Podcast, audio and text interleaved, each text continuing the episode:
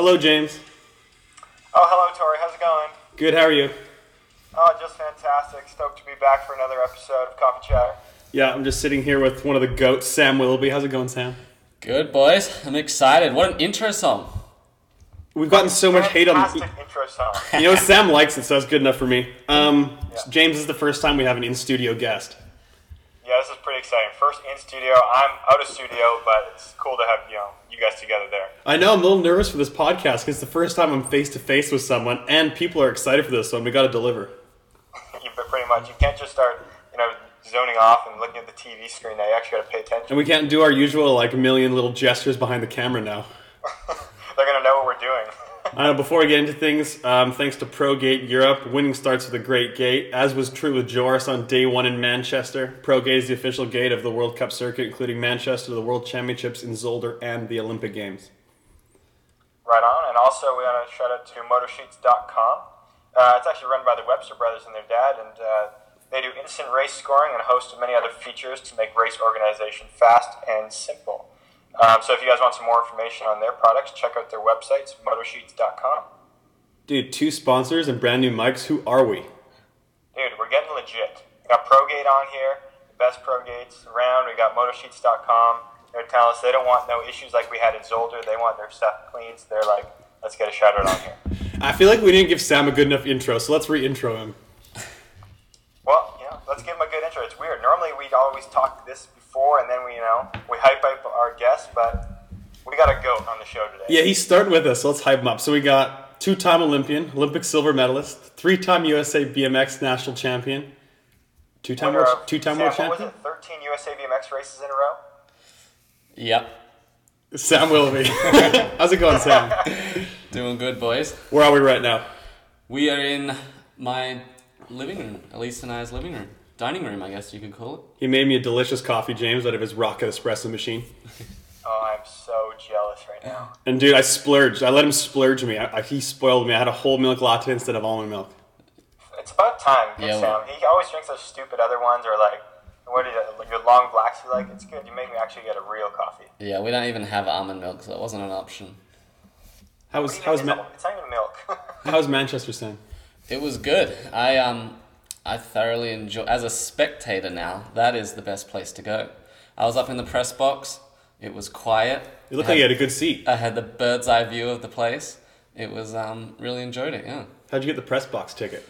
I didn't. I just rode the lift to level two and wheeled my way in there, and, It's like, welcome back, Mr. Willoughby. and I just made myself a part of the crew. how how was it like coaching Alise and Anthony there at the World Cup? It was good. Um, it had Lauren there as well, and Oh, Lauren, yeah. Posey a little bit. Um, it was good. We yeah, it was a good weekend. Obviously, would have been nice if Alise could have sealed the deal on the last day, but um, nonetheless, a lot of learning done, and um, it's it's fun, man. That's what that's what sport is. Competition. That's what I love, and that's what they love, and um, it's fun. Yeah. Yeah. James, how's Manchester? Dude, I wish I could say the same, but my weekend was absolute trash, man. Dude, it was so bad. So Friday, I ended up waking up feeling like shit. Got, I must have been getting sick Friday. Uh, took the lightest practice ever, and then basically got minimal sleep Friday night.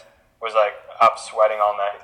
Woke up with the shit Saturday morning, and was just like didn't eat any breakfast. Was on the toilet the whole morning, Bro. just trying to get by, and yeah that basically just started a a shit weekend, literally. No kidding. Jeez. Yeah. So weekend kind of sucked for myself. Tried to ride Saturday. Was obviously had no energy. I didn't eat anything all morning. Didn't work. Gave it a go. Sunday was feeling a little better Sunday, so gave it another go. And couldn't make anything happen really. So chalked that one up as a loss. Uh, yeah. On to the next one. Yeah, how'd you feel in racing? Do you feel crap, low energy? uh, the weekend or now? Yeah, on the weekend. Yeah, oh yeah, it was terrible. Like I, to be honest, Saturday terrible. morning I was trying to walk up the hill for like the gates, and I was getting exhausted by the time I got to the top. So I did two gates, called a practice, and just waited for motos. How was the And atmosphere? it was Go ahead. yeah, yeah. Go ahead. Tara. I was gonna say, just Yeah, how was was- how was it the atmosphere and how was the atmosphere and overall like everything racing there? Because I know like obviously I'm not a big fan of the track. I think it's kind of dangerous. Obviously they've changed it, but um, I always thought the atmosphere in there was really good.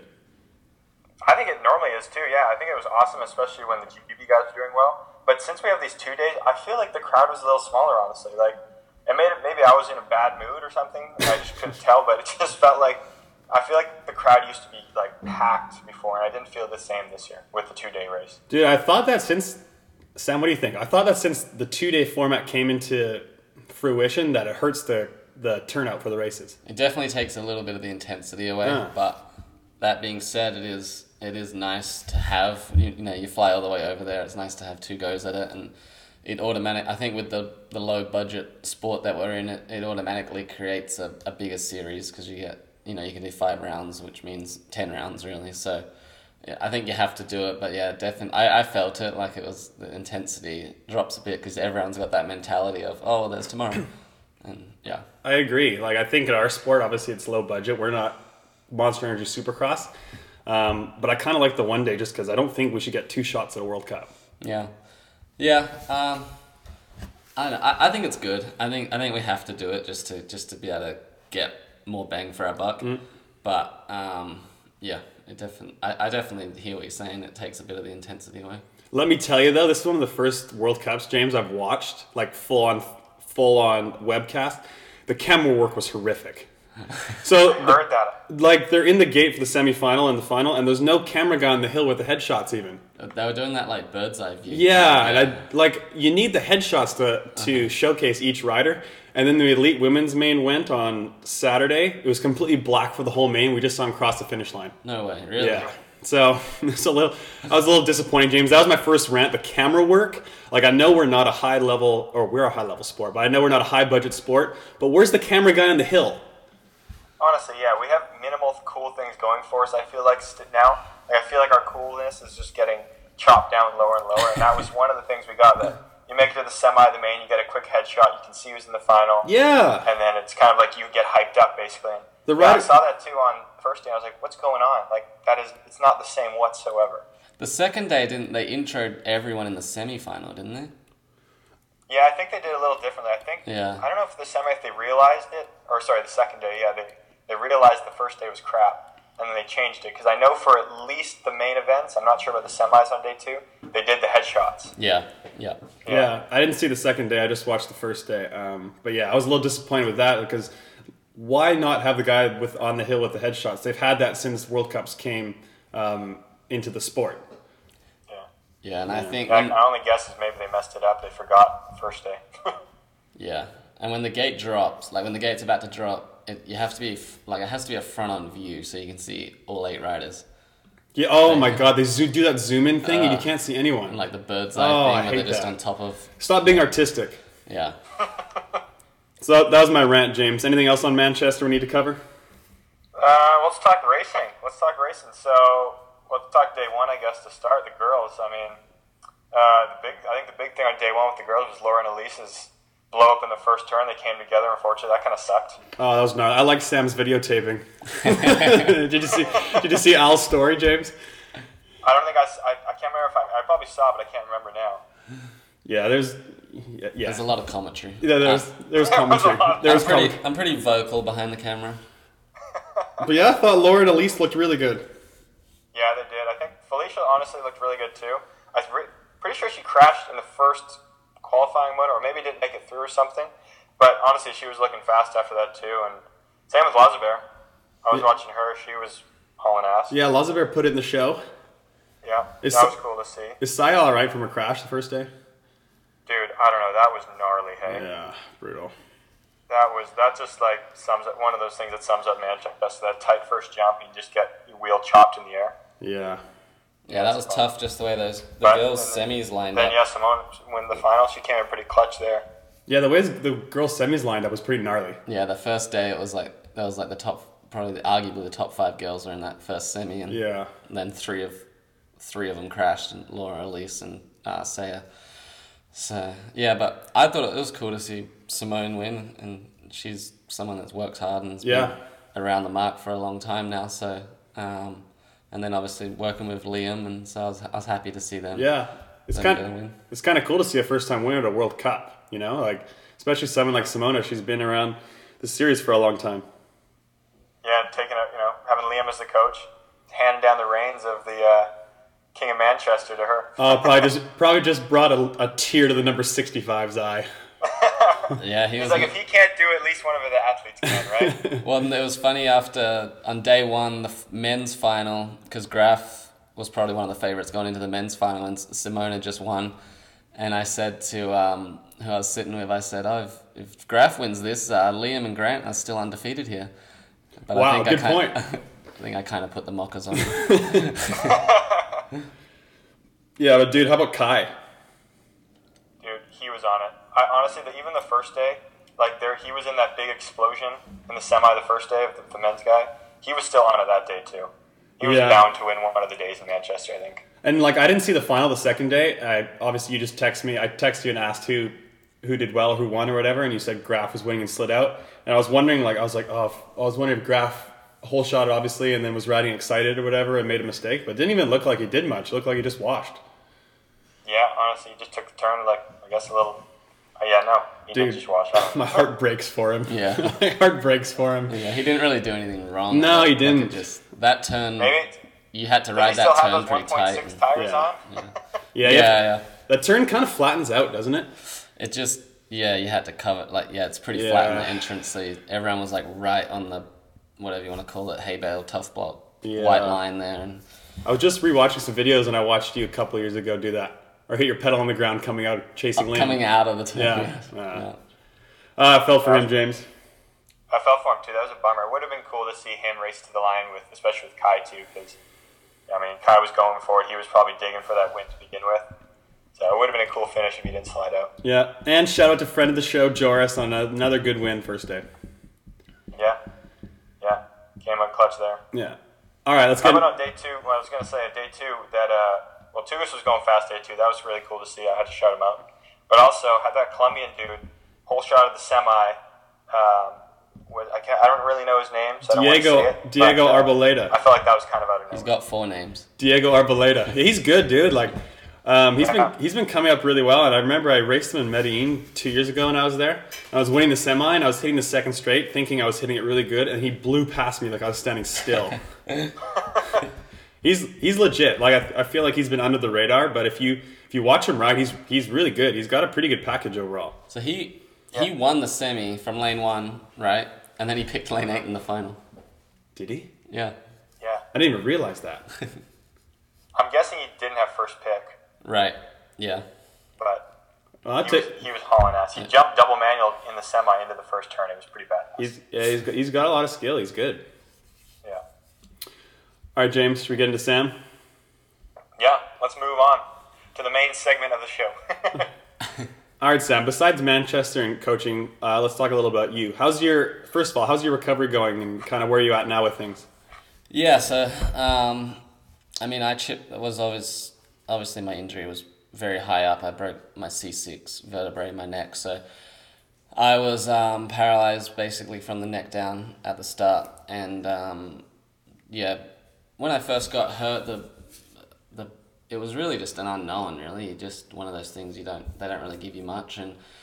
Um, I really, I was, I was laying in a bed for two weeks on my back, and um, I really thought at that point my, my way out of it was to walk, and that was kind of my goal. Um, and I didn't really know what the magnitude of my injury was. And about two weeks in, they sat me up, basically, like pulled me up and sat me on the end of the bed, and I, I fainted, and I didn't really even sit up. They kind of just held me up, and that was when I realized like I had nothing from the neck down. So that was kind of an eye opener to then go into my recovery process. And I mean, I, I did therapy six days a week for two years and just trying to get as much back as I could. And to get, I've gotten to the point where I'm at now, and where I live an independent life, is is huge. That's something they said I would never do, and um, so that's been a huge accomplishment for me. I still chip away at therapy every day, mainly from health benefits, just to you know, keep my bones strong, um, avoid atrophying, and, and just stay healthy, really. Um, but I, as of right now, it's yeah, I continue to try to get as much back as I can, but it's hard to it's a hard question to answer because there's really no like I can't. It's not like an ACL injury where I can say, oh, you know, my hamstring's getting stronger or whatever, Yeah. and my knee's more stable, and I'll be good in two weeks. Like you know, I may never walk again. That's the reality of it, and that's something I, I have to be okay with and um, and keep moving forward. But there's plenty of things that I do do and can do that um, to live a pretty good quality of life. Yeah. So yeah, you've obviously hammered your rehab since you've had your accident, um, and you're also going to the gym a lot too. yeah, so I get in the gym quite a bit, which has been huge for me, just from a a, a mental standpoint, but also b a physical, just to obviously my there was a time when I didn't know if I was going to be able to, you know, use my arms at all, really. So to be able to, you know, get in the gym and get and move myself around, get in a car by myself, you know, pack my wheelchair up by myself, you know, travel by myself, do all these things. It's huge. Like it's, and until you are at that level where I was at, where you are on the verge of realizing your mobility and freedom is completely gone, you don't realize how much you appreciate the ability to move. And um, so for me, the gym is just uh, mentally it's huge, just to be able to get in there and just be a meathead and um, and, and just have fun and, and that, that's what I love. That's what I loved about sport was the training and the the preparation and just pushing myself and um, it's it's been a really good outlet for me. So yeah. and your arms are fucking huge. James, did you see the size of his arms? I swear they get bigger every time I see him. Absolute pipe show. Is Shawnee even able to keep up? He's not going to able to keep up with you, is he? I'm going to the gym with Shawnee today. I haven't been. We haven't been in a in about a month, so um, he's still he's still got me on the stability part, but um, but I, I've got him on heart. You've got him on hard. Um, so obviously you you've made the transition from we touched on it a bit earlier as uh, you're a coach now for Alise, um, Lauren, Anthony, and Justin. Yeah, so um, it started out obviously the main thing was for me to be helping Alise, and Yeah. um, and then I've sort of accumulated a small little group of just good friends and um, people that have always kind of been close to me, and um, and people that have the same beliefs as, as I do and share the same philosophy, I guess, and um, and just try to help as much as I can. But it started, yeah, the main thing was obviously just being there for Alise, and um, after everything we'd been through, it was just kind of a no brainer to be there in her corner and um, and and work at this thing together and be as much support as I can to her. And you know, if it, it thankfully I have sort of the skills in this area to help her. Um, if it ever got to the point where I wasn't the person to help her, it's like then I would do whatever I could in any other way to, to help Right. her. You know, it's just a it's a no brainer really the fit. So. How's that kind of transition been? Like, do you is it was it weird being a coach at first, going to the races and coaching, or is it normal now? And like, do you enjoy it? I love it. It's yeah. it's it's no different for me honestly because what I loved about BMX was competition. That's that's what I embraced of it, and it was never for me. I think the realization I've come to since my injury and obviously my retirement was somewhat forced, um, and not the way you choose to go out, but it's just opened my eyes to so many things. And one of the things was what I realized I loved about BMX and that was competition and and just the struggle you know that struggle of waking up every day and being like I'm going to put everything I can into this knowing that it entitles me to nothing. And that's exactly the mentality of my injury you know. I have to wake up every day you know unscrunch myself like a scrunched up piece of paper in the morning and and embrace that struggle to go through the day knowing that it doesn't guarantee anything. It doesn't guarantee i'm going to walk again. It doesn't but enjoying still putting my best foot forward so to speak.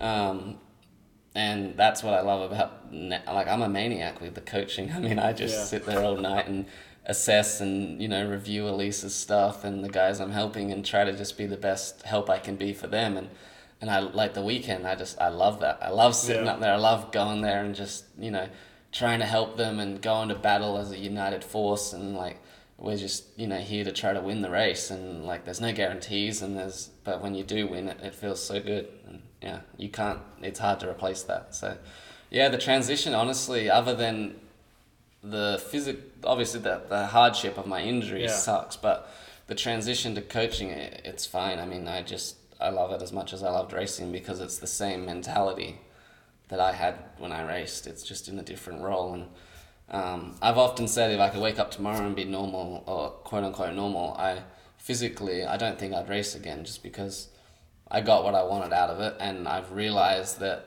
the- the thing that i liked about it i can get in so many other avenues of life. So yeah.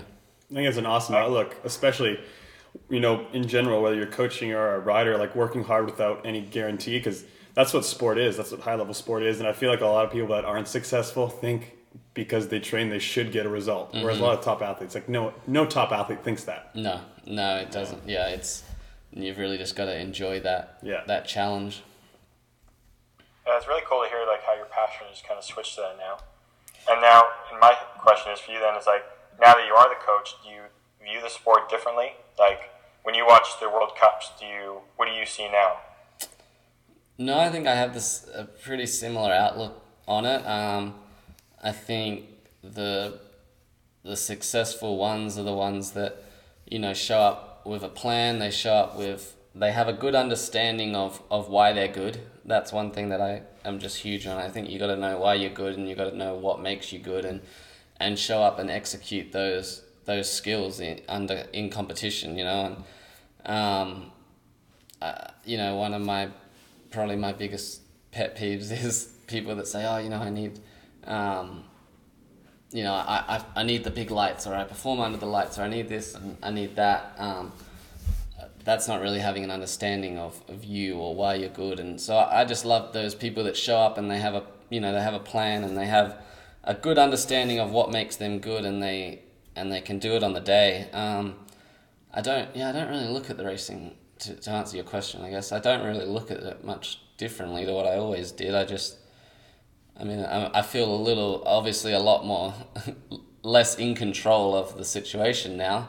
Um, but yeah, I don't. I don't look at it too differently. I think I have the same approach of it. Now, Tory always says when he was watching Sav, it was more nerve wracking.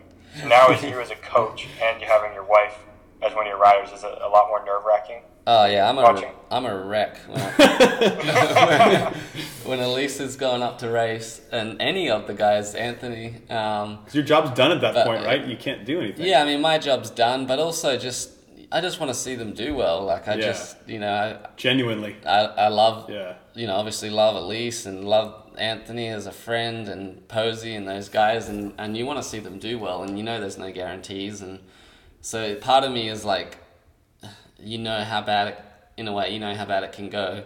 But then you also know how good it can go, and you're just in the middle, and it's just like, but I, I love it as well. Like I just, I mean, I'm always have kind of worn my heart on my sleeve a bit to, Yeah. to my detriment at points and um, so I'm pretty like vocal behind the camera filming and just like I'm in it as much as they're in it and yeah it's it's fun I like it So n- now that you're um, a coach in the sport, what do you see as kind of an issue in the sport now, or maybe have you noticed anything that could maybe be improved?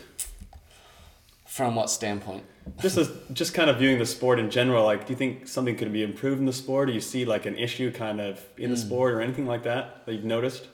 Yeah, I think at the professional level, probably the participation side's too. We, I, I think we need to do a better job of separating the the top end and the and the other Yeah. end. But I think we also need to do a better job of making it okay to be at the participation level and encouraging that and that the the pathway is not only you know show up and race World Cups and it's hmm. it's okay to to race seventeen to eighteen X or whatever it is now. It's okay to go to the World Championships and win a challenge world title. It's okay to do all that. That's that's great because that's still enjoying sport. That's still competition. That's still. But I think people get lost in is that, and I think we as a sport allow everyone to, you know, like what do you have to do to show up at a World Cup? Just you just show up. Like it's, it. There's no real separation there, and um, and even on the ABA side, I mean, you look at the pro classes now. It's like there's like 10 pro classes. Like, I, I was, Yeah. I'm sitting there waiting to film, and it's like, what is Supercross Open? What are you talking about? Like, yeah, the to me, it's it, the, there's the there's the top, and then there's there's am- there, you know there's professional and there's amateur, and, and that's it. Like, there, Yeah. there doesn't need to be any like in between, and um, I think if we did a better job of development, and um, and I think we're getting there now. I think we went through a weird stage where like the the coaching in our sport at the top level was like the guys that came in to coach were like they'd never even really done what the sport had now become. yeah, You know, and, Yeah, and no yeah. one had. It was all new. I mean, it's Mm. only been it's really hasn't it's not much more than 10 years that Supercross Right. has been around. So it's like now we're kind of getting to the point I think where you're seeing like obviously like Liam, guys like myself, and then there's obviously the a few coaches like Grant and um, Sean and probably a few more Thomas that have the skill set to still coach at this level. But I think now you're seeing a transition of people coming through where they actually have they've been there, done that, and they or they've and you don't necessarily have had to do, done the sport to coach it. I'm not saying that, but it, it was a new sport basically. Like Supercross level, World Cup level, it's like a whole new sport, and I think now we're just getting to the level where we're figuring out how to develop for it and how to move forward, and that's why I think you see the level raising so much. Um, yeah, Yeah, I, I agree, and I think now too, like the sport is so geared toward the Olympics that a lot of people, a lot of pros these days, um, are so involved with their national team and want to do well at the World Cups and make the Olympics that they're not as concerned about making a living anymore. Whereas in the past, you know, that was one of the main goals was to make a living in the sport as a pro. Yeah, definitely. Um, I think it's just a. It just in BMX, it's like everything seems so. I think because it is such a small industry and a small world, it's just like you really do feel like you're just. I think everyone feels like they're like one step away from making it, Yeah. and, and in reality, they're not. But I think everyone just feels like they're like right on the verge Yeah. because they have access to everything. I mean, you can you go to Tuesday night gates or whatever it is, and you line up next to the Olympic champion, and it's like I was I wasn't far off. like two bikes back. yeah. So then in, in everyone's mind, they're like one step behind. Yeah. And, I mean, part of me, part of me thinks it's admirable that some of these guys keep keep going to like they've been going to World Cups for ten years and you know never made it out the eights final, and it's like it's admirable that you keep going back, but at what point? I don't know. I think we need to get to a point where it's okay to say to someone, "You don't have it at this level." Yeah, If you love racing BMX, great, go back and, and Yeah. do it. That's great. There's still plenty of races for you to race, but you don't need to keep coming here. Like, yeah. It's okay to race a pro it- and not race a World Cup. it's doesn't fine. doesn't It's- mean you're a failure. it's still very admirable. Yeah. It's still great. You can still, you know, make a good little bit of pocket money. You can enjoy the sport. Yeah. You can, yeah, there's still plenty of things to do there. So, Hell, it's okay to race elite and like normal tracks and not supercross. Mm-hmm. Yeah. yeah. There are a lot of parents that are just hating you and just being like, you know what? No, my kid is, you know, 10 novice, but he's going to the O show. It's okay to dream. So I guess kind of moving on to your career, Sam. We wanted to kind of get into that because, I mean, you're what we consider one of the goats of the sport. Um, so kind of, I guess the main big question is, what do you think made your career so successful? We just hit him with it right away. That's like a just hit him with it. Question, but I mean, we want to know. I think I think I had a good understanding of like I said before, I think I had a good understanding of what made me good. And I mean that I knew exactly um, exactly the mentality that that, requ- that I required on the day and and I brought that mentality every day of the week and I think that was probably my biggest strength is that I could show up on Monday at gates at the local track and I could bring the same quality effort that I would bring to a world championship or an Olympic game because I feel like I had a really good understanding of how to get the best out of myself and I would say that's probably my biggest strength. Um, and my attention to detail was probably at times a flaw but it was necessary for me because I a lot of my career I really did it on my own. I didn't I didn't have the luxury of you know a, a coach at a lot of times and um, and that's probably my biggest regret. I wish I would have had that, and it just wasn't possible because I was over in America and it, you know it just it's not I couldn't you know you can't I can't afford to pay a full time person you know to be with me every second of the day. But when I had that and that sense of camaraderie and that sense of team and going to war together that that I really liked that. You know I grew up playing football and I just I really loved that aspect of sport. And that I guess that's what I try to bring now to, to Alise especially is just like I'm here I'm in your corner and like there's no alternative motives. It's just me and you let's figure this out and let's make you the best you can be. And um, that's something I wish I would have had. You know I was always env- envious of like Grant and Liam and the relationship they had. And you know that day to day you show up to training to, and you and you figure it out together and you go to war together and you have someone to lean on you know at those toughest times under pressure. And Um, I felt like when I had that in my career at times with Sean and with Wade, that was when I was at my best. But I think yeah, what made me probably I think what why I had success was just that understanding of what made me good and what I needed to do to, to get the best out of myself. Wow. Yeah. What do you think, James? I mean, yeah, you definitely did get the best out of yourself. It seemed like. But Sometimes. I'm kind of curious now too. Quickly, you talk about you worked with Sean. I know Dwight for I think a long time, but Mm-hmm. did you also work with Wade for a bit? Like, what were when were the years that you switched or did that? Yeah, so I when I was fifteen, I got put into an, a, de- a development squad in Australia. It was called a Talent ID squad, and Wade was appointed the coach of that. That was back in two thousand six, and so that from that point, I worked with Wade from two thousand six through till probably around twenty eleven, and it was great. You know, we were he was I was in Australia still at that time, um, and he um, taught me a lot just from the we, we were similar in our attention to detail and just our process driven mentality um, and Wade had obviously been to America and that was my dream at that point was to get to America and, and win an ABA title. That was that was everything to me. Um, and so he kind of helped guide that pathway and uh, we and it was pretty cool in 2010 I won my first ABA title which was exactly and he was there with me um, and that was exactly 10 years after he won his first so that was a, a pretty cool cool moment. Um, and then basically in 2011 we kind of we kind of just I don't I don't want to say grew apart but it just I like I said before I really wanted that hands-on help. I really embraced that. I loved I'm a people person at heart and um, I just love it when I have someone in my corner that I feel like we're we're working together, we're going to war together, and we're going to solve this together. And, um, and I was in America, he was back in Australia, and I just I didn't feel like I had that with that relationship. You know, I found that really hard to be like just get an email and a piece of paper and you know go do this. Like I understand that there's more to it than that, and so I kind of just went and I really, I guess, quote unquote, like every BMXer says, did my own thing, and um, and um, there I was, sort of going into London and just kind of I trained myself really for the last sort of twelve months leading up to London and, and at London, and and it wasn't ideal to be honest. It was just. Uh, it's tough. It's I think it's delusional to think that you can go and just do it all by yourself. And but at that point, I just that I felt that was my only real option at that point. So I just kind of dug my head in the sand and did it.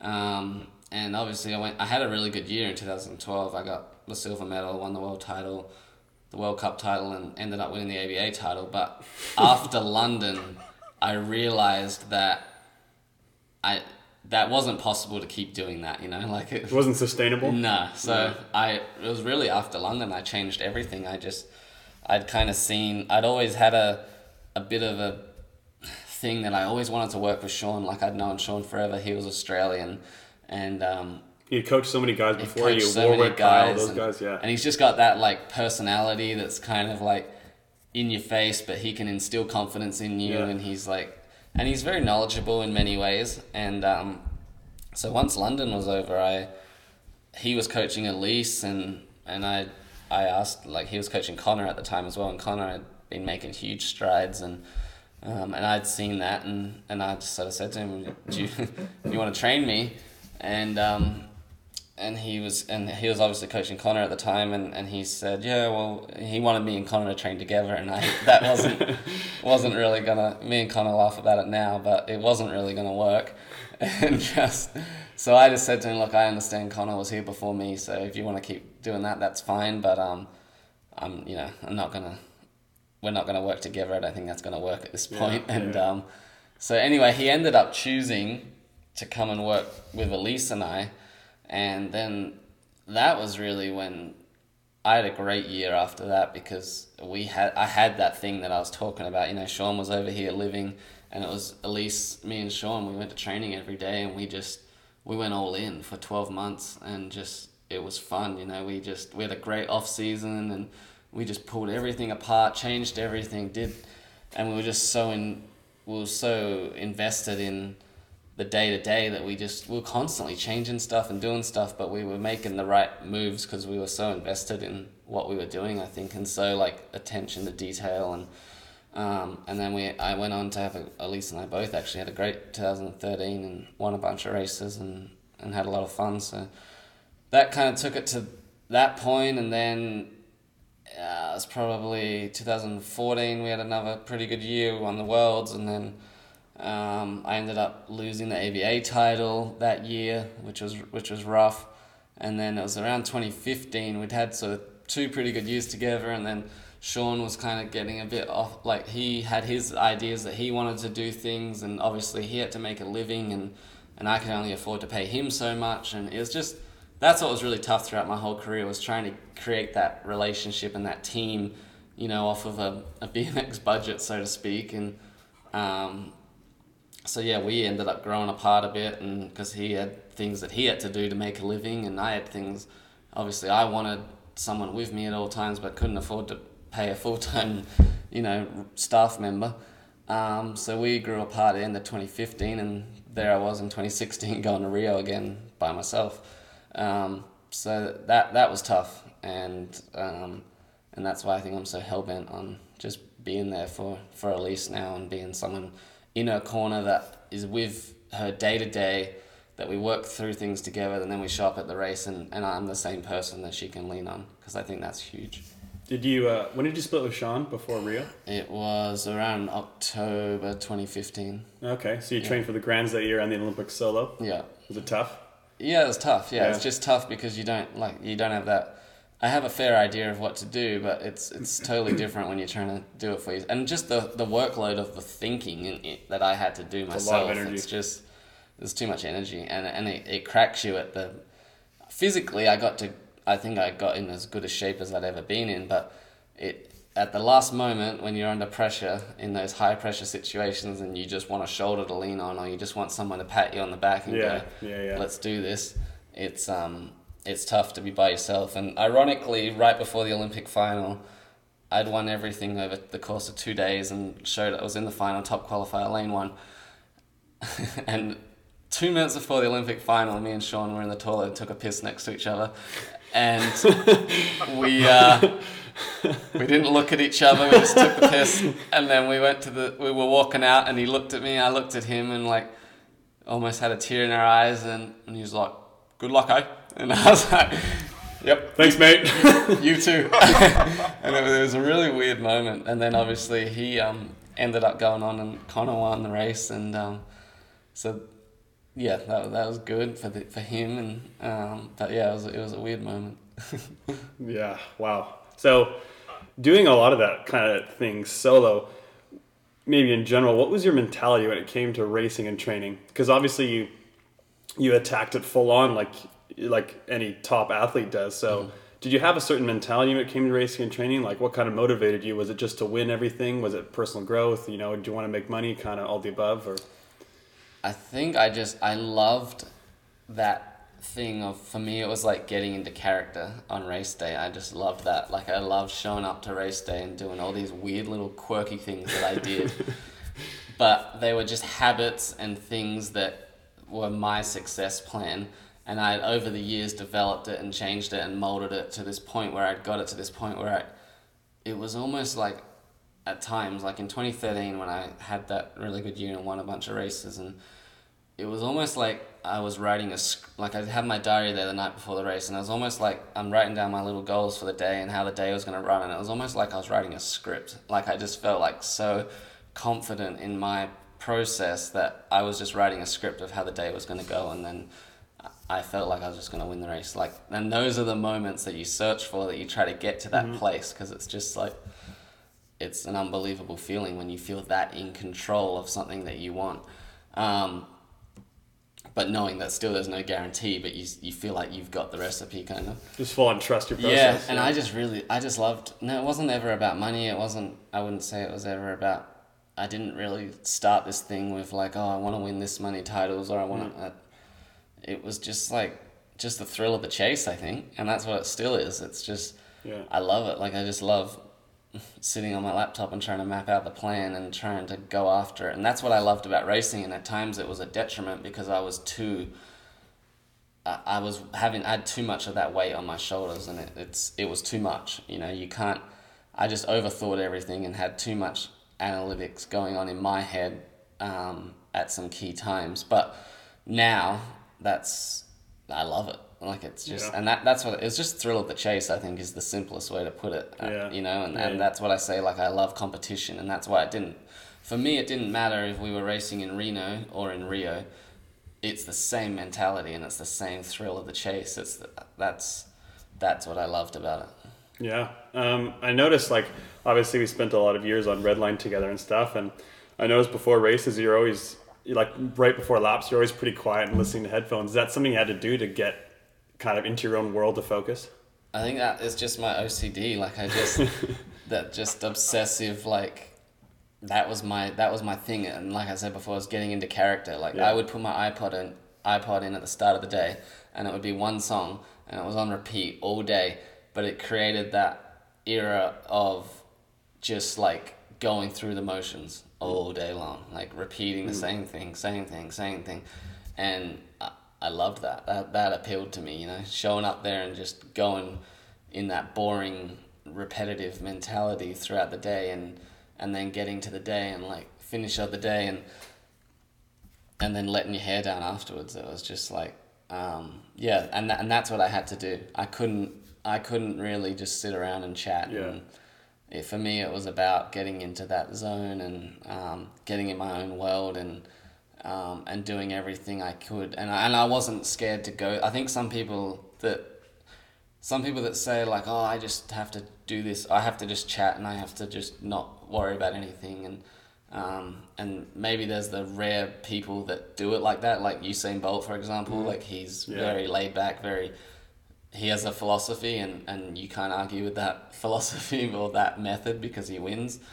But I always question the people that are like, oh, you know, I just have to sit there and talk, and but then they've never won a race. So it's like I Yeah. question if they're is that their mentality or are they scared to go into that deeper Mm-hmm. zone where you do just put everything into it and risk you know risk people saying oh you know you're too serious and and quote unquote not getting the outcome Yeah. so, yeah I, I- guess what i'm trying to say is i wasn't scared to go to that point of just all in and if it worked it worked it if it doesn't it doesn't kind of Yeah. gambler mentality Yeah.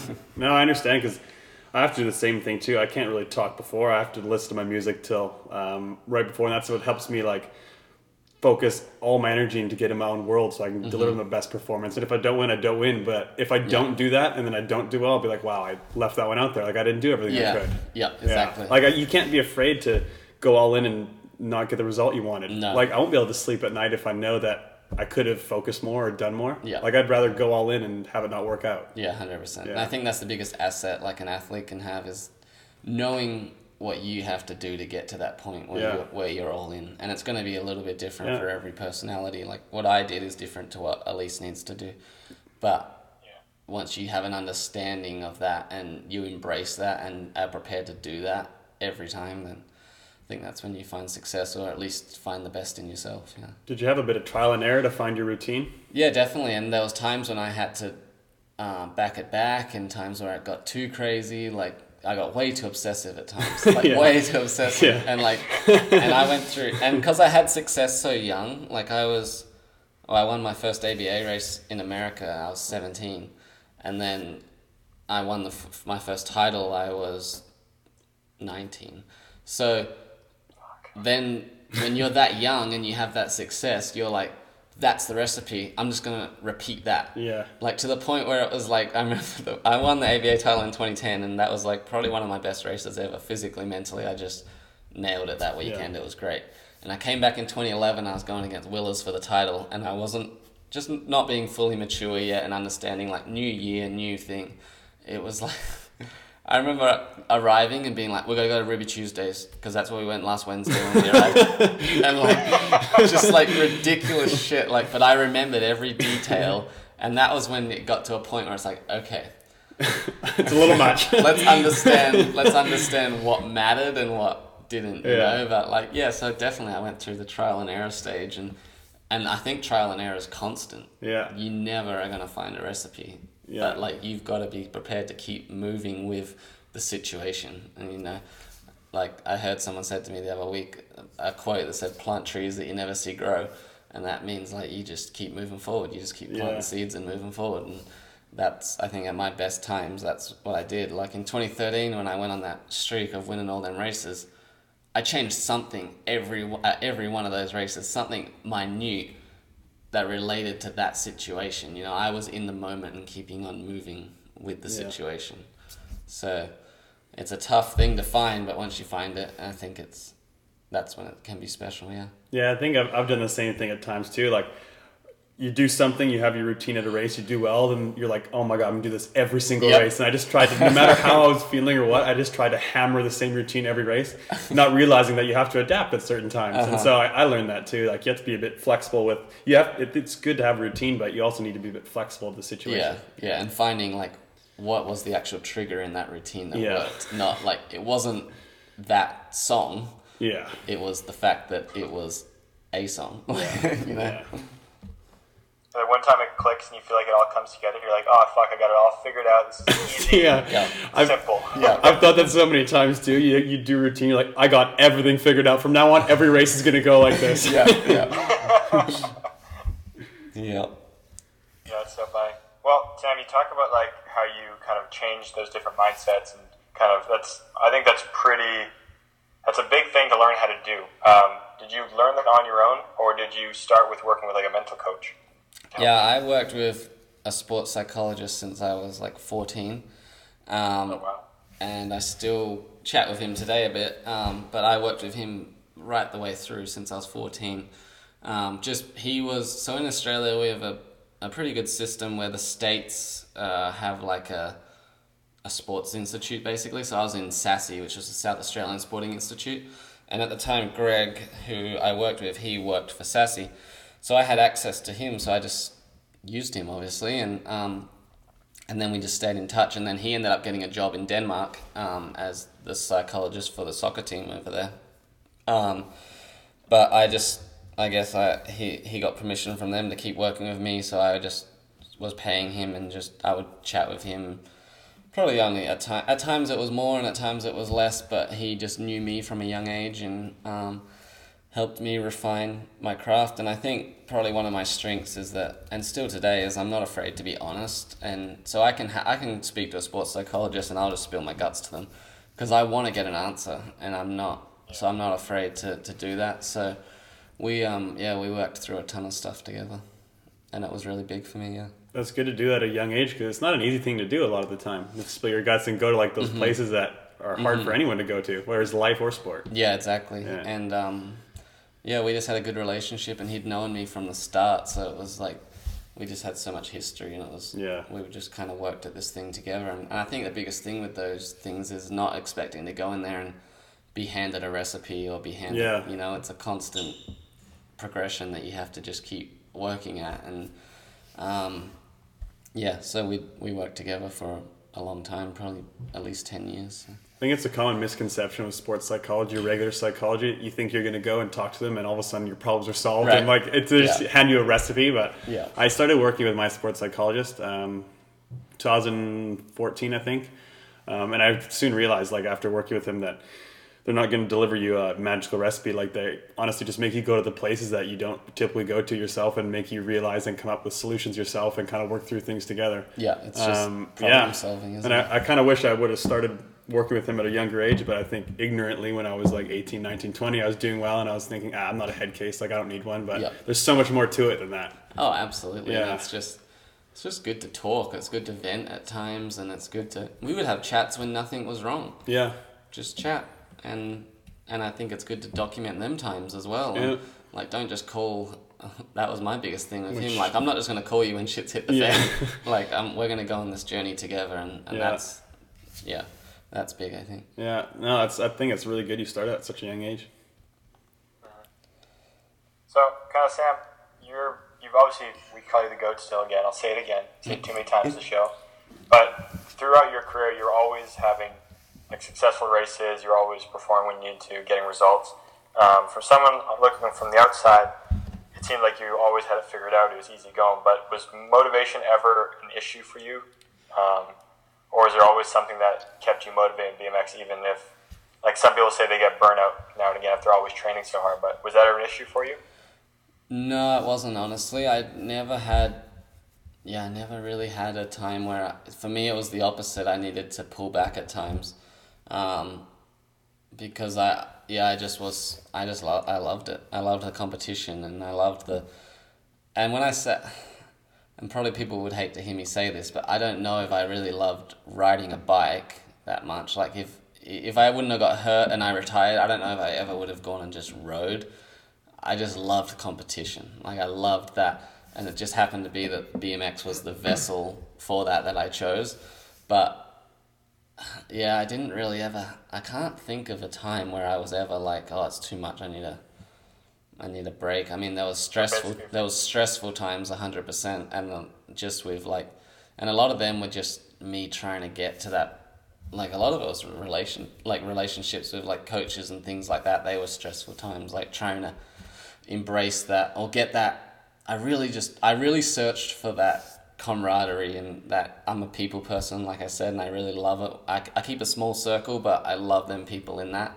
And I really wanted that in my career, you know, like I'm, I'm also, I'm envious of like Nick and his brother. Like I would have loved if me and my brother could have kept racing together through my career. That would have, we, we had so much fun growing up together and just life takes you different ways, you know, like he went and got a job and probably worked out better off for him anyway. but um, but um, but just I really loved that when you just had like someone in your corner that you trusted and you were going at it together with them and um, and I you know I was lucky to have that at times you know with Jason and Redline and um, and uh, you know the crews we had. But they were probably the more stressful times just like when you know me and Wade went through a tough time or me and Sean like when we split up like those were like stressful times just dealing with that. But as far as like the actual sport like motivation like i never was at a point where i was like oh screw this i'm just i'm done. Like i don't think i was ever at that point really. Yeah, yeah. I think re- main reason I love BMX too is like riding a bike's cool, but I don't think I'd just ride to ride either. Like I just love the head to head competition aspect. It's Yeah. just so head to head compared to other sports. yeah know? yeah 100% Yeah. yeah And you played you played Aussie rules football growing up. Yeah, I played that until I actually the year I in two thousand eight when I won my first junior world title, I was kind of playing footy part time. I went back and played in the finals after that, and that was the last. That's year. awesome. That was the last year I played. Yeah. That's cool. I think it's good for, to grow up in a team sport. You learn how to work with others and everything. Like I grew up playing hockey. 100%. Yeah. That, and that was my mum's biggest thing. So she always said we had to play a team sport just to learn to interact and, and learn to work together. And, and it's a it's a skill that you it's a priceless skill. I think it's Yeah. just having the having that uh, ability to deal with people. Like that's you have to do it in any you know form of life. So that yeah that was a really good thing and, and I think what it it created in me that I just wanted that camaraderie with people you Yeah. know like I keep saying um, I just yeah I love that and Yeah. yeah No, I agree too. I loved like some of my best memories growing up in sport are just hanging out with the guys in the locker room and, Mm-hmm. in hockey and just BSing and having fun as a team. And you don't get that as much with BMX because if you have success, like it's such an individual sport that Yeah. even if you have friends you're racing with, like they're happy for you. But it's hard to find yeah, Yeah, it is hard to find. and it's um and I think it's hard in BMX you have a lot of people that you're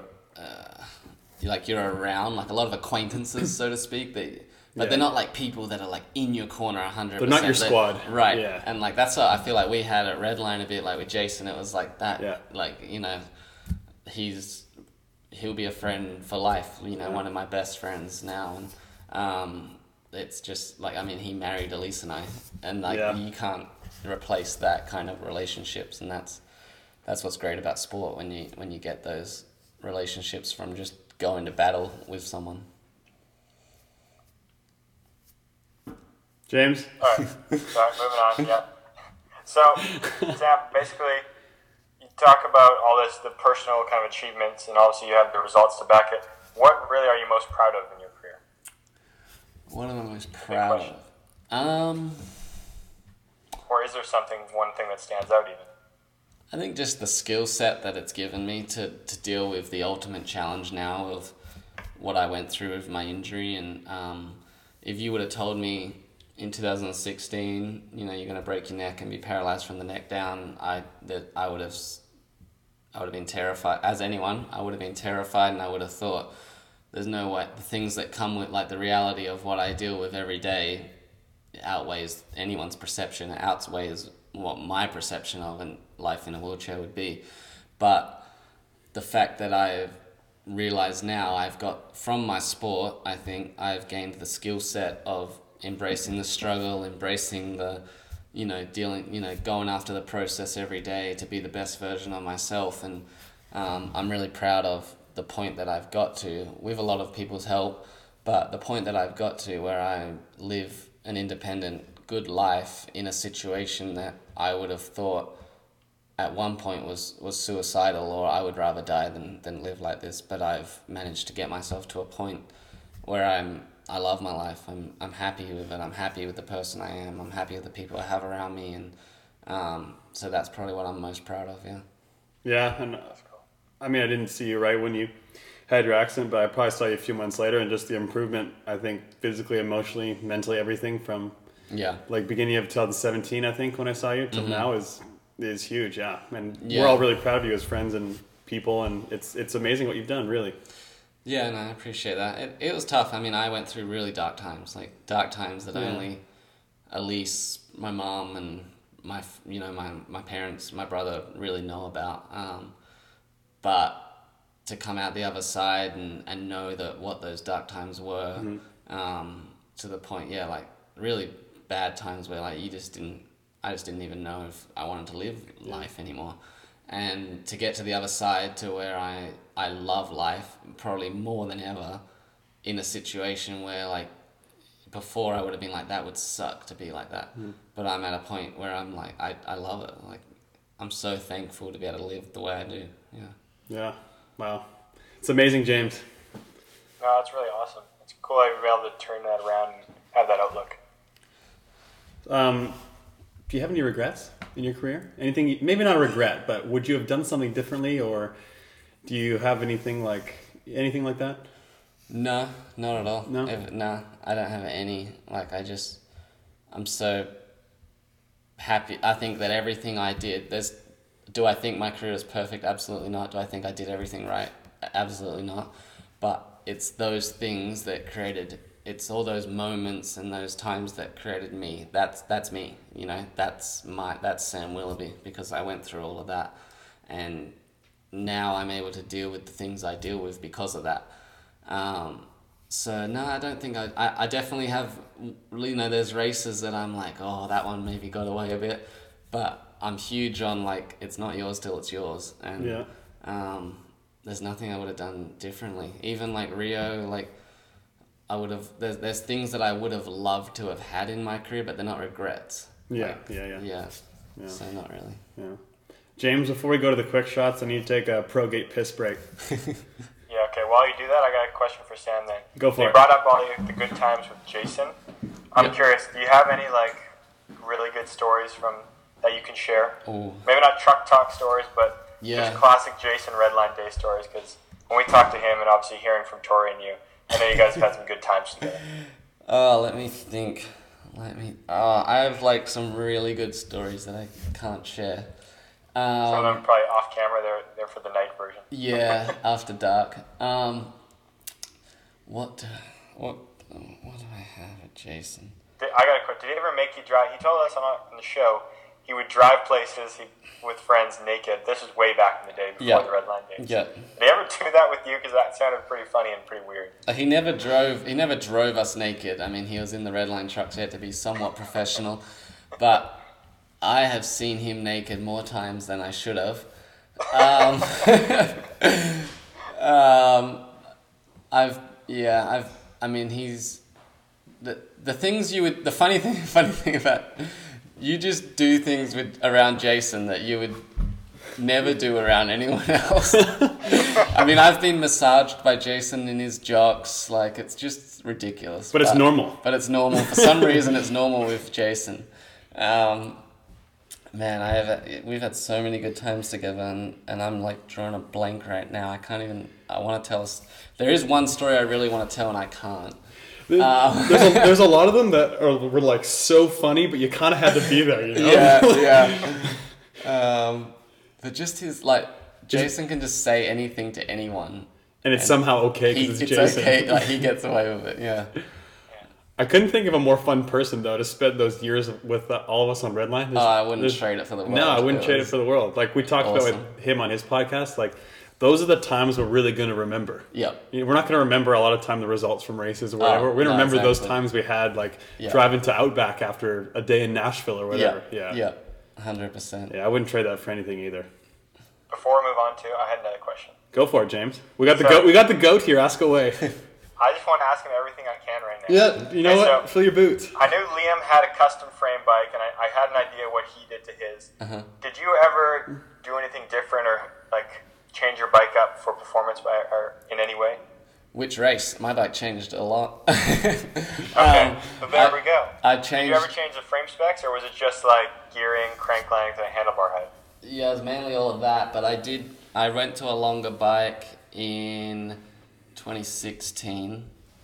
Um, yeah, just no other real. I didn't really have many resources around me to say why. I guess I just kind of was like, seemed like Liam was doing it. Let's and I change was like, something. I need to go faster. So I just try some stuff, and, and I actually liked it on the bigger track. It kind of quietened everything down a little bit, and um, so I did. But it wasn't a custom thing. I, I always rode a Pro XL, then I just went up to a double XL Redline. Um, and yeah, and then I mean outside of that, I mean you name a gear ratio, you name a crank, I've tried it.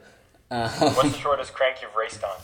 oh, raced on like a 170 probably. Oh, I want to try this. but but I really yeah I, I was on 180s later in my career and I was on 175s forever until probably right before the Worlds in Rotterdam. Sean and I put 180s on. It worked. Yeah. But other than that, I was Yeah. on 175s always, yeah. I've always been the worst person to test that kind of stuff because I don't notice much difference with things. Really? Yeah, like Yeah. You see, just- I never did until I started working with Sean, and then we just used to mess with everything. Yeah. Like tinker and tinker and tinker.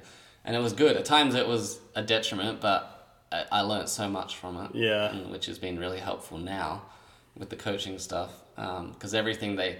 The hardest thing for me now is not being able to go out and do stuff. Like when I'm trying to explain stuff, it's like I can't demonstrate yeah, that's really tough but i have such a good perception of how th- when they tell me stuff or like Yeah. when i have them try stuff of how that would feel because i did try literally everything Yeah. yeah I was always curious because I have my, in my head I have this secret combo that if I ever get my hands on, the world better be ready. yes why Yeah. why don't you just try it? Not because I can't do that. I'm scared that if it doesn't work out like I think of in my head, I'm just going to be a jackass. that's what Yeah, but then you then you stop wondering. Just try it. yeah just try it I will eventually, but I'm not going to tell anybody when I do. Me, me and PH have tried a shitload of different stuff too when it comes to crank gear Uh-huh. stuff. Yeah. yeah jason used to jason he hated me doing that around like 2015 16 i just changed stuff all the time and he's like oh my god just put the What's the one you had on when you won 13 in a row? Just, just put that on, man, and stop thinking. Let's just go have coffee. I think sometimes like I've been too stuck on stuff too. I've been like, no, this gear works, and I've just used it forever instead of like trying to do something different. Uh-huh. Yeah, I think Yeah. I've, at, at times I think I probably should have tried something different. Yeah. but it's kind of weird because you know like velodrome road cycling they change gears so often, Oh, yeah. and us we'll run like a 4416 like Rockford and then Supercross. Yeah, It's like yeah. realistically you should probably try something different for each one. And sometimes I liked that, just the mentality that you showed up and you were. I almost want to try, like, because I just loved things. I loved sacrifice and things being hard sometimes, which I think is my strength now with this mm. situation. But sometimes I would just do dumb shit just to make it harder. Like, like I'd show up to like at Grand Junction. I we showed up there, and that's like a pretty short first straight. And I put a fifty one eighteen on. Like it's a huge gear. Like you shouldn't run that there. But Fucking huge. I just did it because it was like that was like in my, for some reason it put this thing in my head like watch me fucking beat you guys like it just like I loved that like I just loved that meathead mentality like and it was to my detriment many times but sometimes it worked Just give me something to push into. yeah yeah just like yeah I don't know I'm just a meathead that's funny. Well, James, we'll move on to the quick shots. Uh, Sam, you Yeah. familiar with the quick shots? I am. We got a lot of questions from fans. So Yeah, we do. yeah, we got a lot of questions. So we'll we'll get to them. All right, James, you want to start us? Yeah, I'll start us off. This one's from at Dean Reeves twenty one. What was the hardest mental barrier barrier you overcame in the journey to dominating in the elite class? Ooh. That's a big Um, question. That's a good question. yeah, Hit him with it right away. I do. Seriously. The hardest one. I mean, there was many. Um, I don't think I ever got over the barrier. It's a constant, like trying to get ahead of the game. Um, probably just that, like finding the balance for me between that obsessive. I think for me it was it worked to be that routine, obsessive based person, but like I said, like finding the balance at times it just got ridiculous. So that was probably a, a big one for me was finding that the balance within that to you know, not push it too far to the point where like I'm like sitting on the same rock before I go to the gate every time or something, you know, like yeah. Like not paralysis by analysis, but enough to improve. Exactly. Yeah. Yeah. Um, at F Devereaux thirty three, who was your biggest rival? Ooh, many over the years, I'd say. Um, do you want me just to? This is quick shot, isn't it? Well, I'm really enjoying this podcast. So you, you you answer how you want. I can probably go through different. I was fortunate that I almost raced in a lot of different eras. So like early on, it like well, really the whole way through, but sort of up to around like 2012, I'd say me and Maris went back and forward a lot, and that was fun. Um, and then it, like it was kind of like Connor, Joris, and Liam, those kind of guys that there was a point with them. Um, and then Neat came in. Um, but I'd say like Connor and I had a pretty big rivalry. Um, you know, one of the person people that um, that I felt was probably as intense or more intense than me. And I felt like we had a real like head to head battle all the time we raced, and it was kind of like intimidating. Was Willers. Like yeah, I can see that. Yeah, He was like he kind of did his own thing, and was, yeah, yeah, yeah. Like sometimes, uh, yeah, him and I would just like two meatheads, like not talking to anyone. It seemed like also like I mean I just kind of came into elite in his last couple of years, but he had like good routines that worked for him at races. He was Yeah. really consistent for those and years. he was just kind of like me. He's just stubborn. Like Yeah. this is what I'm doing, and I'm all in, and Yeah. and that's intimidating when you see someone Yeah. like that. Um, and then, so I think like when him when he was, I think when like Maris was on, and Eve and Liam, I think those two when they were on, it was like, I don't know how like this is gonna. Yeah, I really they were they were quick. Yeah. And like hard to beat. Mm-hmm. yeah. Yeah. All right, well, quickly, speaking of Willers and all the stuff you tried, did you ever try what he did and bring a weight, like a, a bar and plates to the racetrack? No. There's a quick shot for you. That was fine. All right, uh, next question from Nate underscore BMX three seven four. This is a double shot. Uh, what is the best advice you have ever received in BMX? And also, who do you predict will go to the Olympics for Australia? Best advice I've received in BMX. Um, just keep the main thing the main thing. That's pretty good. Yeah. Who gave you that? I don't remember who said that. No. When you told me before it was good, you're like, move slow in the gym, you move slow on the track. I was like, fuck, it's true. Um, yeah, I've been given a lot of good advice. I remember one day we showed up to Gates late, and Nick was like, it was Tuesday night Gates, and uh, like Nick was the guy I used to always battle with at Tuesday night Gates, and I don't know, Sean and I and Alise were probably just bullshitting in the garage, and we got to the track late, and I was like, oh, Nick's already doing Gates, and and Sean said to me, he's like. You get to the bar late, you better get drunk quick. um, Oh, that's some Dwighty advice I heard. that's some Dwighty advice, yeah. So I've, I've heaps of good advice over the years. But um, what was the other one? Who's gonna go to the, uh, the next Olympics for Oz? In men and women, Yeah. I think at this point we've probably only qualified one male, and I think, well, my pick obviously is Anthony, and then in the girls I could see us getting two spots, and then I'm gonna say Lauren and Saya. Yeah. Anthony's fast enough he could win. Yeah, Yeah. yeah. Um, at Eric Watts nine six nine, how satisfying is it to see people you coach succeed? How would you explain it to others? Uh, when like when Alise won the worlds in Rock Hill, that felt better than any race I'd ever won. Really? Hundred percent. Wow. Yeah. Wow. Just satisfaction of helping Yeah, helping your just wife like achieve it. just that team effort. Yeah. And like and then like when she won in Papendal last year, that was just like I'm like screaming on the camera and just like yeah, it's awesome. Like so that's um yeah. Feels great. I like this next question from Brendan o- Brendan O'Connor. Uh, okay, 2011 Chula Supercross Semi with Joris. Clean or dirty move? Uh, you have to be fast on the track. um, uh, it probably wasn't that bad, really. Just heat of the moment. Yeah, just that's just me, hard on my sleeve. Um, and I think I was frustrated at the time anyway. I just hadn't really had the year I wanted, and just it was like, ugh, something else.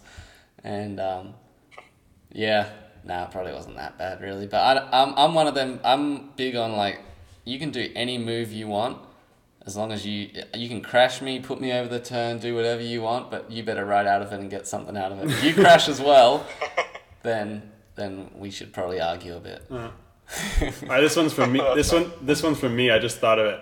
Did you have any races or like at times where you felt like um, you're nervous or you didn't quite believe in yourself, you're unsure about something on the track or anything like that? Yeah. Um, what was the? There was yeah, there was plenty of Yeah. nervous. I was nervous all the time. Yeah. Always. I think you're alive then. Yeah, yeah, Um, but probably the, some of those Manchesters, man. Like, yeah, and that's if you talk about regrets in your career. Like, I wish I would have gone over there and just figured it out, and because that was fun, like racing against Liam there. Like, I I really love that when you're like the underdog and like mm-hmm. trying to race against someone that's clearly better at something than you, and just trying to trying to trying to bridge that gap. Mm-hmm. So like, I wish I would have just like embraced it a bit more and gone to like a Manchester Open or something and Yeah. just or like gone and paid some money and stayed there and figured out the track and rather than sort of like I don't want to say running away from it, but mm-hmm. just like oh just whatever it's just Manchester like you know. So I wish I would have done that. Um, but probably like all the Manchesters, like I just Yeah. struggled there. Like you couldn't pedal at the bottom of the hill. I I, lo- I was big on that because when I when I didn't pedal at the bottom of the hill, it, I couldn't get up the front of my bike enough, and um, and just like that track in 2015 like i struggled like crazy there Yeah. like just that first jump and then that big step up on the second straight like i just i really struggled there and um yeah and then i actually got to the point where almost i was in second and ended up crashing in the final there but um that was probably the one where i was just like i just couldn't figure it out and i just yeah. yeah What about the grands that one year you crashed? Twenty. yeah, that was, and that was another. That was where probably looking back on that now, my mentality of just all in was probably my detriment there because I just that weekend, I was going fast and I just, I had this constant like, thing back and forward in my head because I had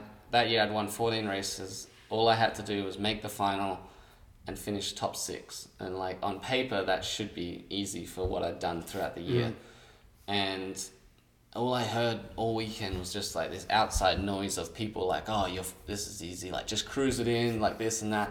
And I really struggled to find a middle ground of like back it off, but then when I back off, I'd make mistakes and it was worse.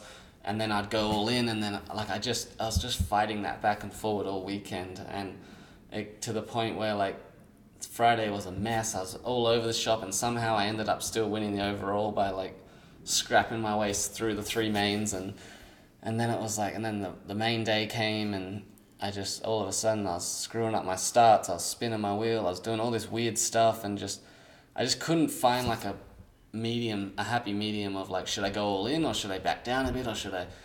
And then consequently ended up just throwing it away in the semi final and made it a mistake. Um, and that that was probably like one of the biggest losses of my career. I felt like because I just I just didn't handle the occasion. Um, yeah, Yeah.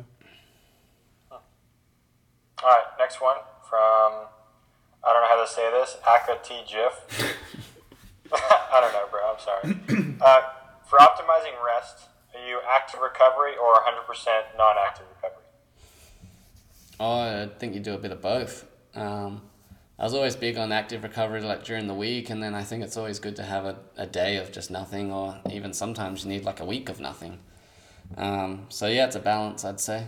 Yeah, um, but definitely, I think a bit of both. In in from a short term standpoint, I think you need a bit of both in your week. Yeah. Yeah. At James Baker, what year or years do you feel were your best? Um,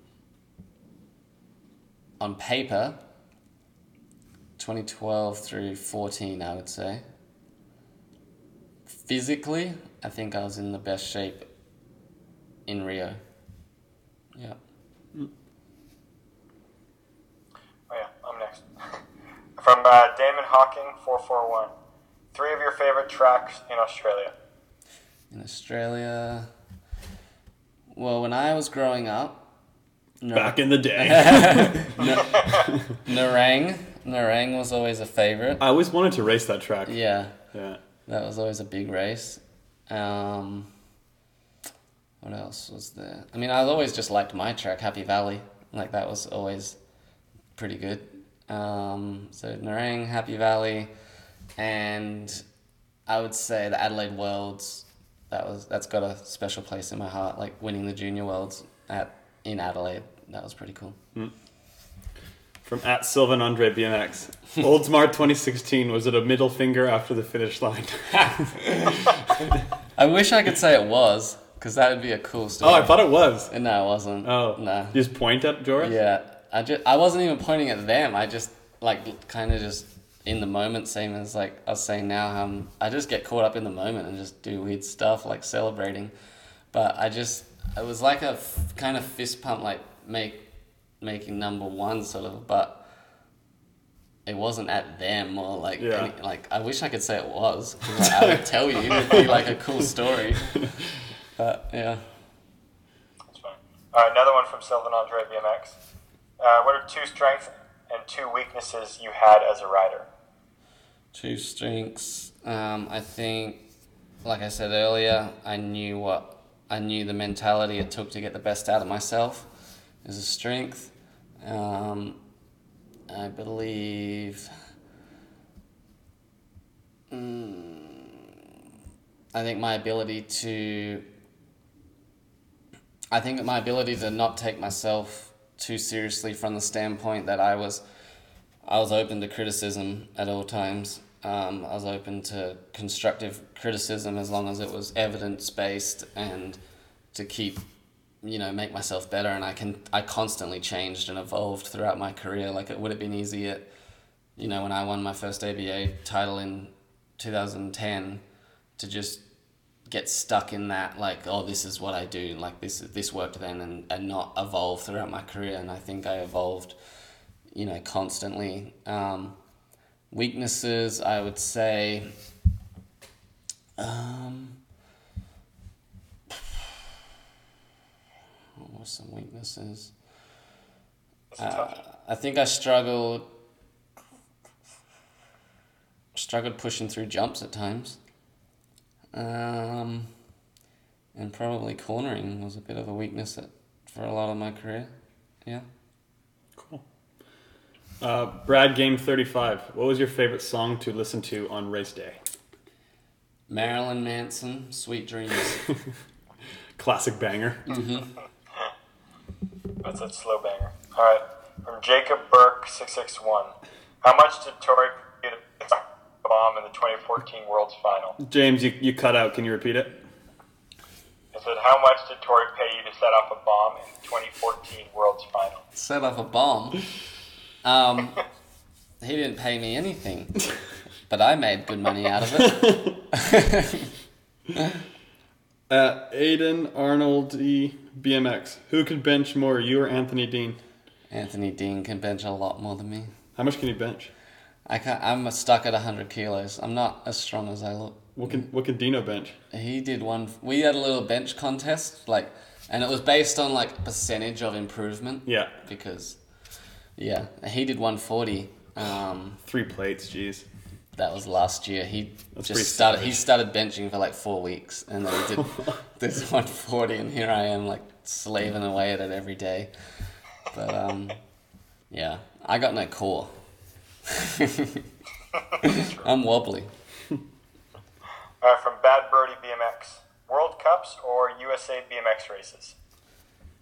Uh, Ooh.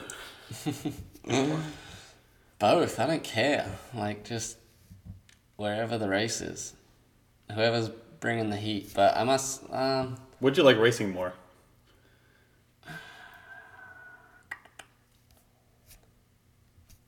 I don't.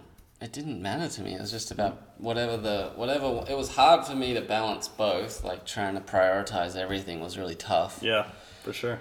Um, but I mean, I love like the World Cup on the weekend, like Manchester indoors, good atmosphere. Like now going to watch, I really like that. But that's why I always like the Grands. Um, no, I, I don't know. I didn't. I don't. Honestly, like I just I don't care. Like I just it wherever the race is, let's race. From at Alise Post Eleven. In Sam's eyes, what year did we start dating? 2006, I think.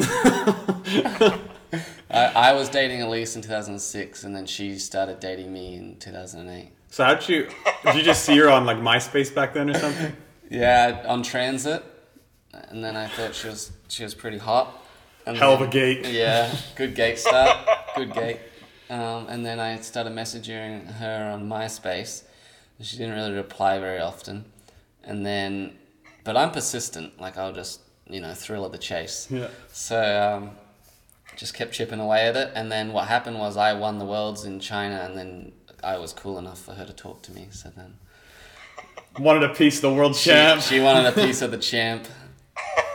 I could hardly blame her.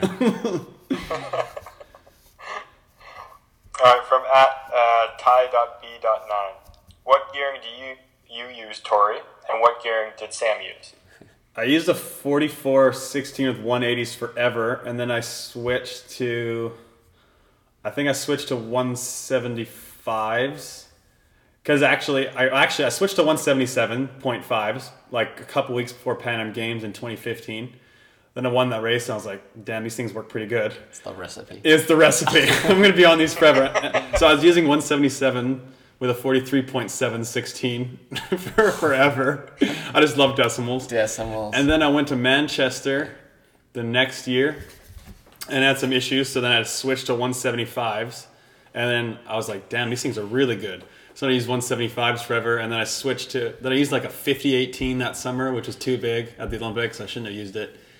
And then I switched to a 4717. And then now I'm at a, now the last, the last two years, I'm at a 4918 with 175 cranks. I've done them all as well, but I've never gone below 44. Like whatever a 44-16 rollout is with a big. Well, I ran a small tire for a bit, but the big Yeah, a tire, big tire. 44, I Yeah, never yeah. went below 44. So Never smaller, hey? nah, I had yeah 44 of 175s was for years, and then started going up to like the 50-18, and then I did a 45-16 for a while. Um, and then the 51-18 for a while, and then by Rio I was back on the 50-18. Yeah, 180s. 180s. Yeah. From Atsukaki Bar Kai, what does a typical recovery day look like for Sam and Al? Typical recovery day. Um, we're like we're foodies, so we just go out and eat out a lot. Um, try to yeah, we just find new little restaurants, and we're kind of running out of places to try in San Diego because we've tried a lot of them. So that's kind of like most yeah, that's what we do is look for food really, good food, And coffee shops. good ambiance. It's all about the ambiance. Yes. Uh, from at ben.curling. What's been the hardest thing with your injury? Whew, I would say there's many things. For me, early on was just the the uncertainty and the insecurity. I would say of just I really struggled with figuring out what my worth in the world was going to be, I think. And um, I tried to, I mean, Alise has just been a rock for me. And I tried for a long time early on to push her away and just, I just felt so much guilt and I had so much uncertainty of how I could be a value or a not be a detriment on, on her or people around me. And that was a really dark s- stressful uncertain time. Yeah. At J Tools 1974, what should the current crop of pros be doing to be making a proper living in BMX? um, Podcast, bro. podcast yeah um, i just think I, I think just racing and being having your per, having personality and having just being being yourself i think if you have to if you have to change who you are and how you go about your craft then it's not what's the point you know like in, and if i think if your craft if what you do is valuable then you'll be rewarded for it. And if you're all in to your craft i think people will notice that because it's authentic and it's real and it's um, yeah so i don't know i don't think there's too many like secrets and i'm not big on i'm not huge on social media. I understand its place but i just i don't think that's the answer either. I don't think just posting photos of yourself is does as much as people think it does um, i think just be authentic um, be real be all in and and that comes across really really good from the outside yeah I like to see personality with people. A lot of Yeah. people just do like the cliche stuff, and Yeah. it's boring. Like, Yeah. like one thing I like about Nick is like, yeah, he posts and stuff, but you could you could see his personality shine through. Right. And I think like when I was younger, I was kind of scared to do that because I didn't want to offend anyone. I didn't really know how to Yeah. do that. But I think if you can somehow make your personality shine through, whether it's interviews or photos or whatever, like, 100% yeah, Yeah. yeah, Um, yeah, and I think also just I think giving back as well is important, um, and I think that that values you as a mentor or an idol to the to the younger younger as well. And giving back can mean just I I was always big on just try to be personable with people. You know, if someone comes up, have a conversation with them, ask about them, be involved in their little you know their day at the race, and um, and try to be a part of their day a little bit. And it's pretty simple really. It's just like how'd your race go? When are you at what mode are you in? Like cool. I'll come watch. And yeah, uh, i think those things go a long way. Yeah. All right, from at Quinton underscore P underscore BMX. Favorite track and why? Ooh, um, i really liked the rio rep, so-called rio replica at, at chula vista That was a good one. like in 2016 Yeah, that was a when we were one. training there before the um, rio games like i loved that track that was awesome yeah I agree because it challenged you every day. Yeah. you could And never chill on it. it was just fast and Yeah. like it had everything and like I love it when there's a rhythm and you got to work your way through and there's a reward to like triple out at the end or something like yeah. That that's my favorite thing about that old straightaway, and we raced on it 2013, 14. Yeah. Was you get rewarded for a skill like that. That's probably the only track in the world where you get rewarded for tripling something. Yep. Honestly, Yep. I think it's so cool. Uh, Um, Annalise.z, what do you consider your greatest accomplishment in racing and in life? um, well, I think we already said the life one Yeah, in racing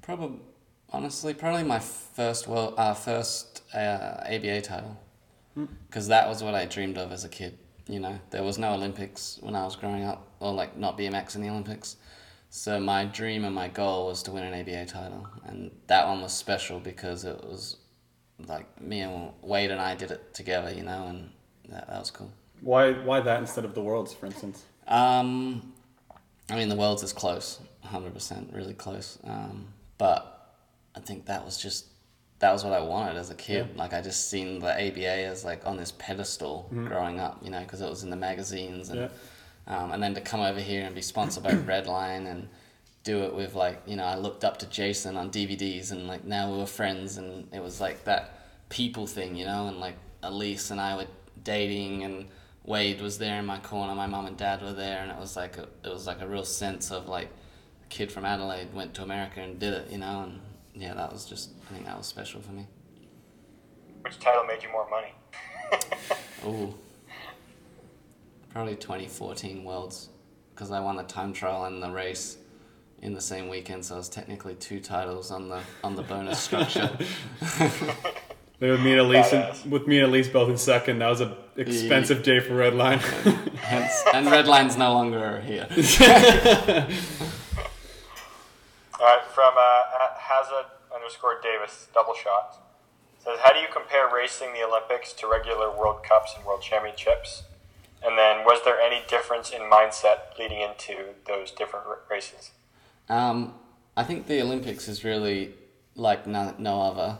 Uh, it's just a really unique event in that yeah. you, I mean, we rode that bus to the track sitting next to everyone, and everyone's like together on a bus, and then we went there and you race, and then you come home and everyone like you ride the bus together. it's just a really weird dynamic, and I always compare the Olympics to the Hunger Games.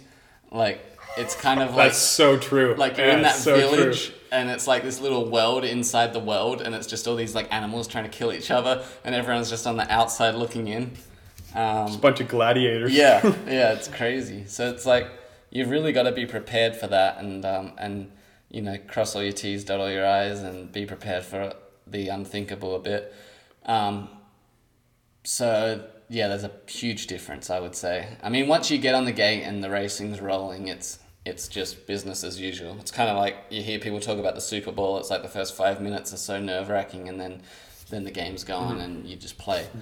Um, World Cups are just yeah, it's like yeah, it's another race really. You just prepared as you did for any other race for me. Yeah, Yeah. I was most nervous for the Olympics for the first lap. yeah. First Yeah. lap was tough. Get the race. Then after get, that, it's like, get everything rolling. yeah, then you kind of sink into the routine. And, Yeah. yeah. Um, at Right Stuff BMX, Sam, do you really do chest every day? No, I don't. There was a there was a phase I went through when Jason was living here. Um, I really, you know, I've got this thing in my head that I want to be able to eat whatever I want. So in order for I need to grow my chest quicker than my gut, so I don't look fat. so, so I do prioritize chest because the chest needs to grow more than the gut. Oh, that's funny. All right, from Matt, Matt Baisley. Your most memorable shoey. Ooh, the grossest one I've ever done is out of a bowling shoe. Oh, Where was that? at the East Lake Bowling Alley. At Um, Chula one year? yeah. Uh, most memorable one. I don't know. I've done many. That one's pretty memorable. Yeah. Yeah, that one's pretty memorable, I'd say. At craft.tommy, favorite female and male amateur that's up and coming in the next couple years that you will watch? Oh, man, I'm a big, big fan of Cam Wood. I think he's really good. And he came out here the other week and with Justin and stayed with us for a couple of nights and rode a little bit. And I just seen so much of myself in him. It was kind of weird.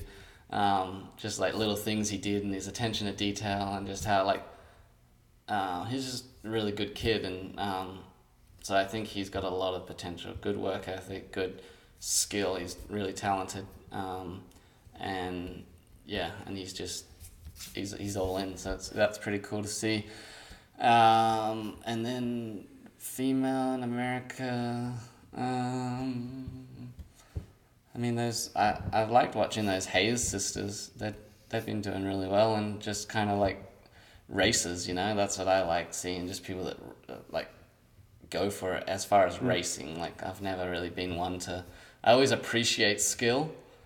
I appreciate how hard it is, but I also appreciate that it's a race, and I appreciate people that are just like get to the finish line as quick as you can. Like so, yeah, I've been enjoying watching them just go for it.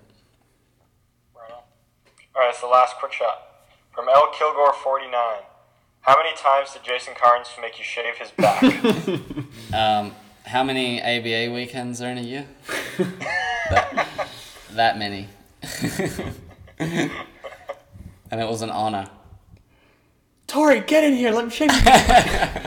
Stop being dumb and come here and shave my back. Those are all the quick shots we have, James. Yeah.